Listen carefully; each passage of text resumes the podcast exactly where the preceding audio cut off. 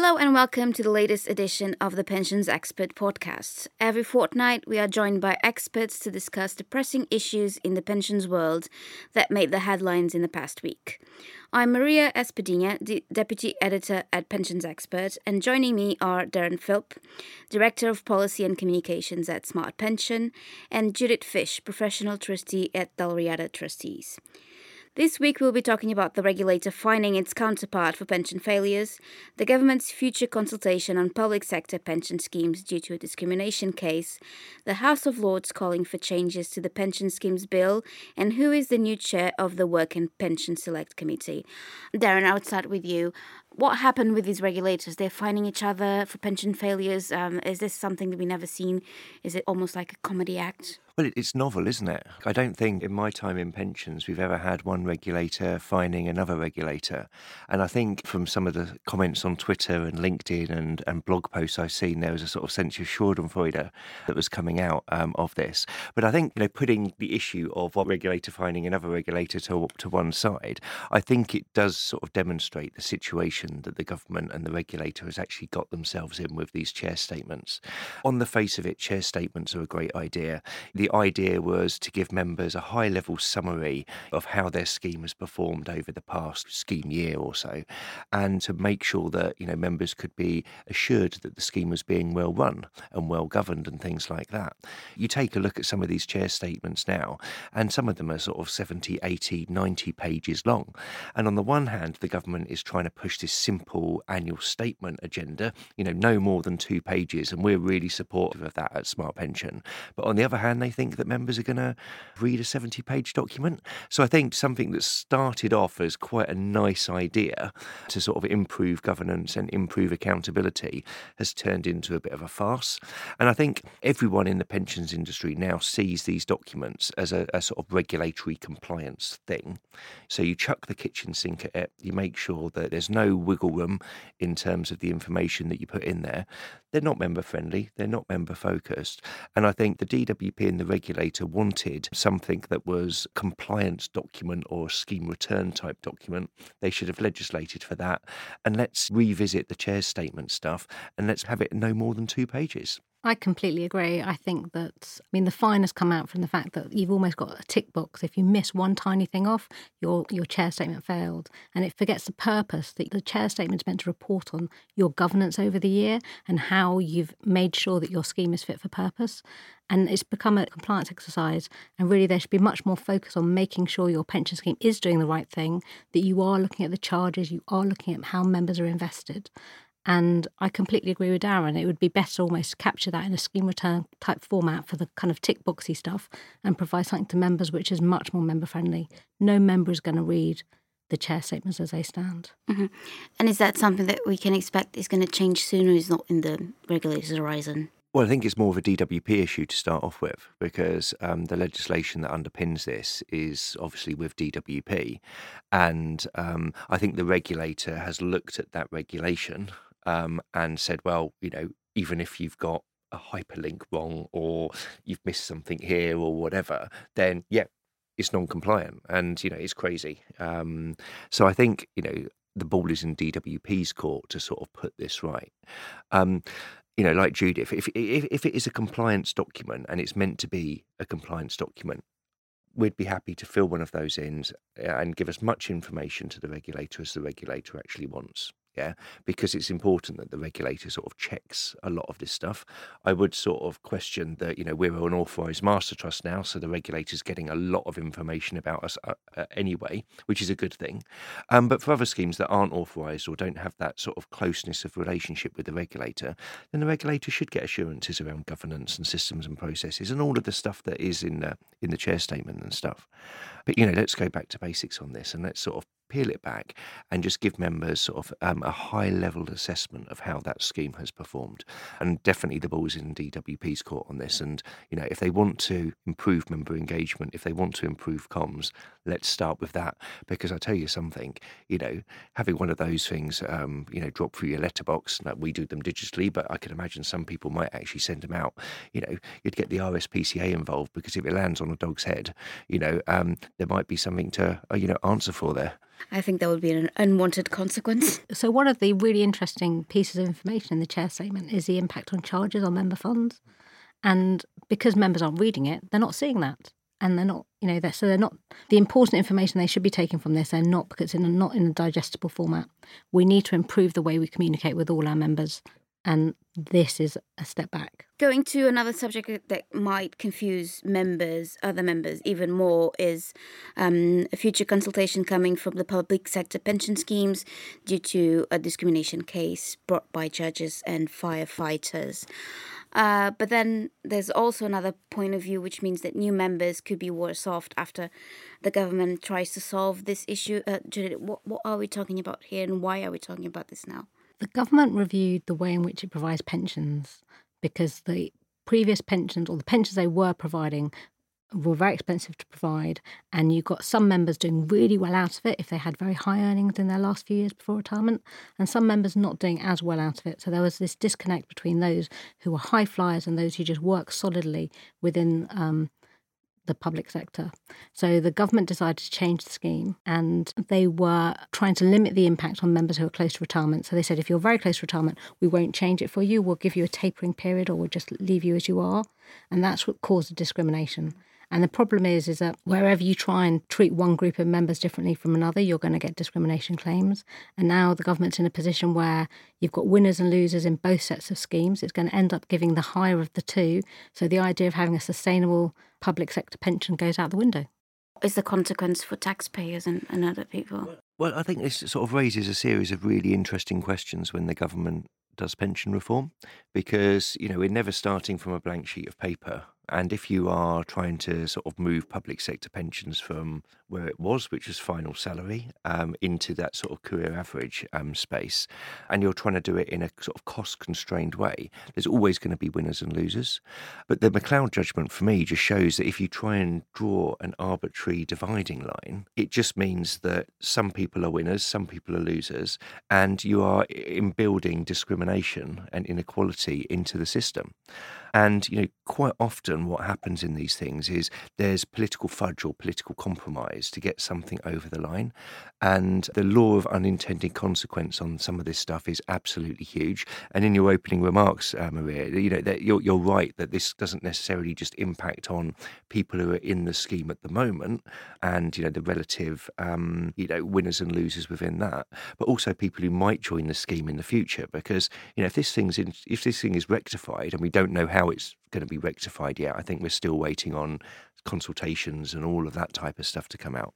But if this thing is rectified, then is the government going to be spending a lot more on public sector pensions going forward? So does it then have to reduce the generosity of those for those people coming into the civil service for the per- first time?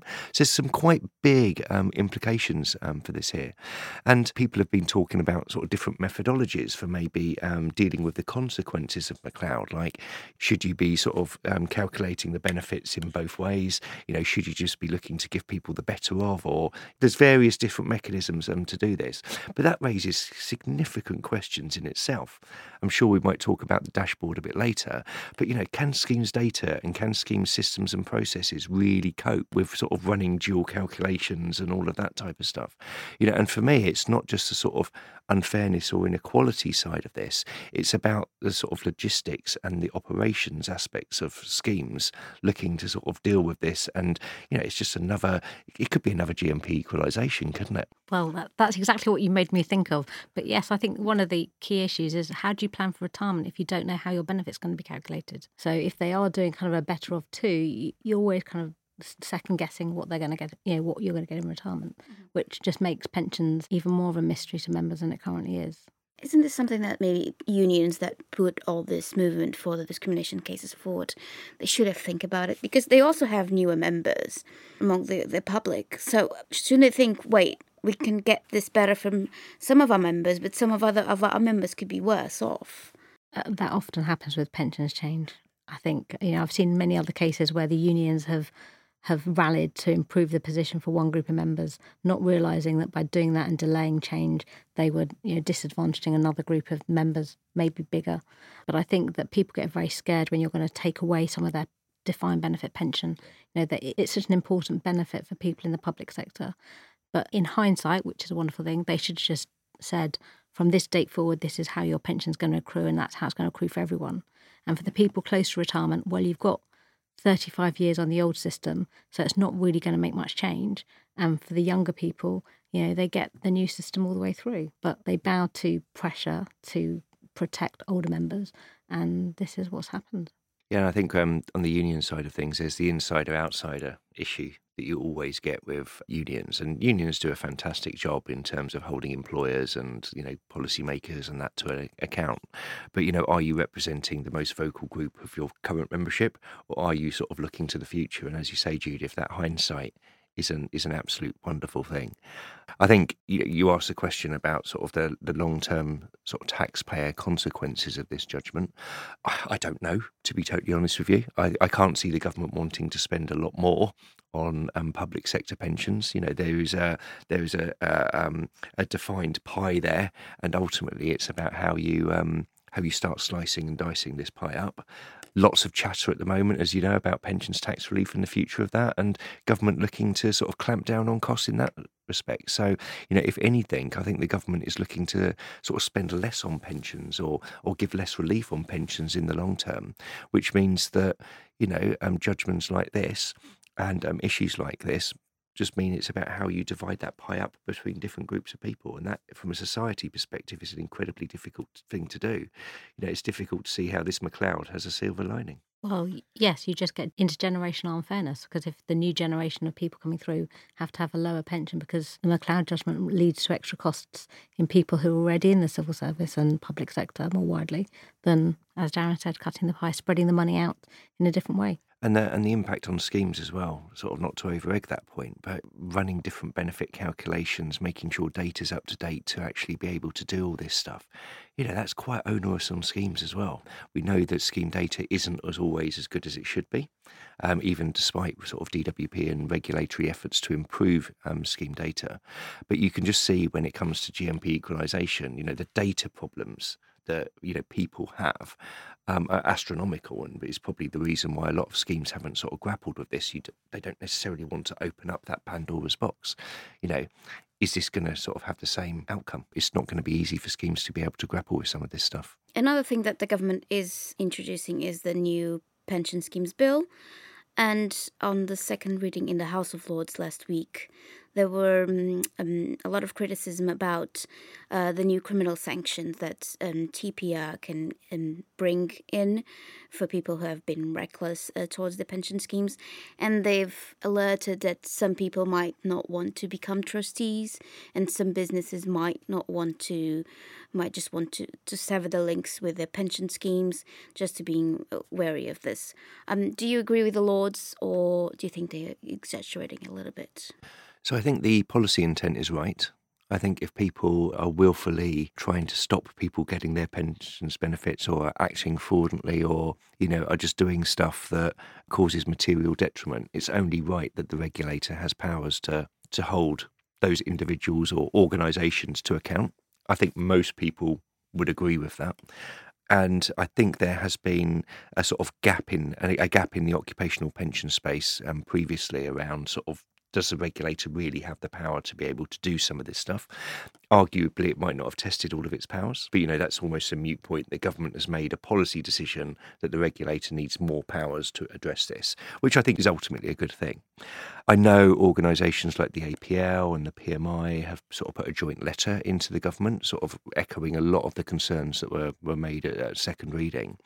And I think that, you know, there are concerns about the sort of scope of this, the materiality sort of thresholds, the the fact that, you know, even some quite normal run-of-the-mill actions could potentially damage um, the potential funding position or the likelihood that members will get their full benefits. So I think it turns into a drafting issue. yeah, and you've got the policy intent of the government and the ministers versus, you know, what is actually in legislation. Now, I'm not an expert on this and I'm far from it, but I think, you know, what I'm picking up is that the wording within the bill is very, very wide and causes a lot of uncertainty. And, you know, there's some quite crazy examples of things that could actually be caught by this new clause in terms of behaviour. So, you know, what happens, for example, if a government entity terminates an outsourcing contract, you know, where that's already been sort of, you know, embedded, and that impacts on the sort of financial position of the employer, that, that then has an implication on um, the benefits or the, the likelihood of those pensioners receiving those benefits. Where does this end in terms of individuals' behaviour or corporate decision-making in terms of the likelihood of an impact on the pension scheme? It could hit the regulator. If the regulator fails to act in, in, in some way or acts in a certain way, could the regulator be caught by this? So I'm very supportive of the principle that if people are acting in, let's say, a naughty way, then the book is thrown at them and we give members as much protection as we possibly can. But I think the government really does need to look again at the drafting, because otherwise we're not seeing people rushing to become trustees anyway, are we? If you're a lay trustee, why would you take on, on more risk um, given this clause as drafted in the bill? Yeah, no, I, I agree. I think that the government needs to consider tightening up the wording of the drafting, because you don't want it to be so widely worded that actually you have to rely on case law. Yeah, and I think that's a, a key concern, isn't it? That ultimately it's almost like any action would be deemed to be to fall foul of these clauses, but you were almost hoping that the courts would take a sensible view, and there's a question mark in that anyway, but then it takes time for that case law to build up and it creates great uncertainty. Uh, that brings us to the last topic, which is Stephen Timms has been elected as chair of the Work and Pension Select Committee. He is not a stranger to pensions. He was pensions minister in twenty oh five and twenty oh six and again in twenty oh eight. How do you feel about this election? Are you happy uh, about the person who was elected chair? I think he's got some quite big boots to fill following Frank Field. I think Frank Field really brought pensions up the agenda and publicised pensions to the wider the wider population. But he has a good grounding in pensions. He's a sensible man. He has a treasury background as well. So, you know, I'm looking forward to seeing what he does. So I, I was delighted, actually. Um, I used to work with Stephen when I was at the Treasury. He was one of the ministers. In his, his, I think he was at the Treasury a few times and stuff. And I have to say, what a, a lovely person. He's very compassionate. He's very caring. He... He likes getting to the bottom of things. You know, he likes understanding issues and um, dealing in evidence. And I think, yes, indeed, big boots to fill. That is certainly the case.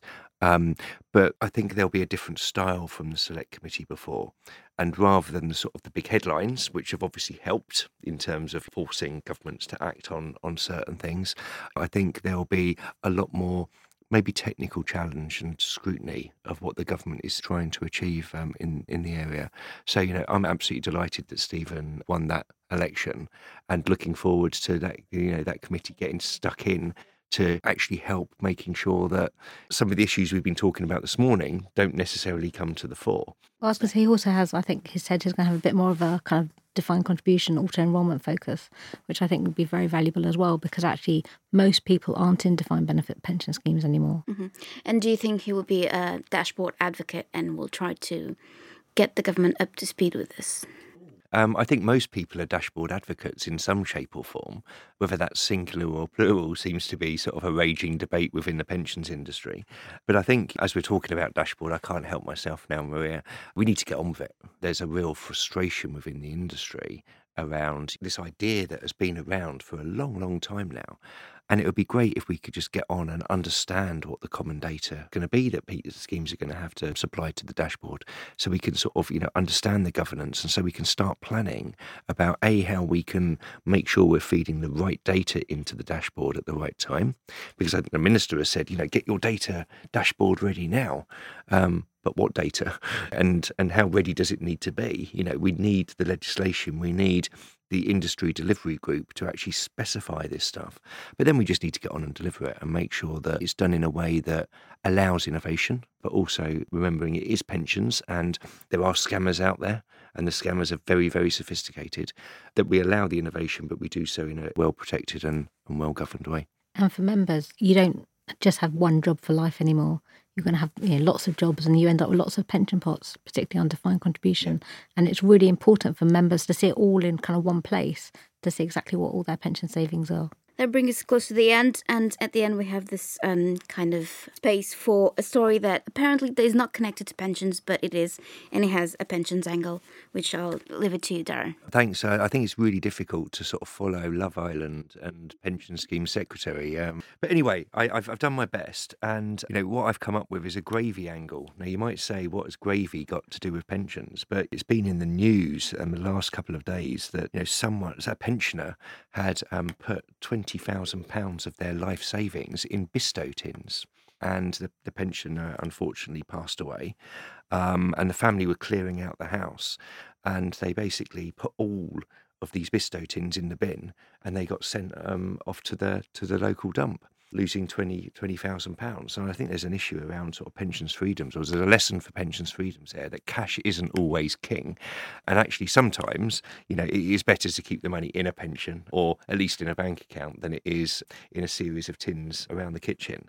Because it's a Monday morning, and um, because we're with the lovely pensions expert crew, I'm pleased to say that there is a happy ending to this story. Two local workers um, at the dump actually searched through goodness knows how much rubbish, and they actually found these Bisto tins with twenty thousand pounds in, and reunited the family with all of that savings. So there's probably a lesson there, which is, you know, think twice before you take all your money out of your pension and put it in a gravy tin. Uh, thank you, Darren, and thank you, Judith, for joining us today. And um, join us again to the next edition of the Pensions Expert Podcast.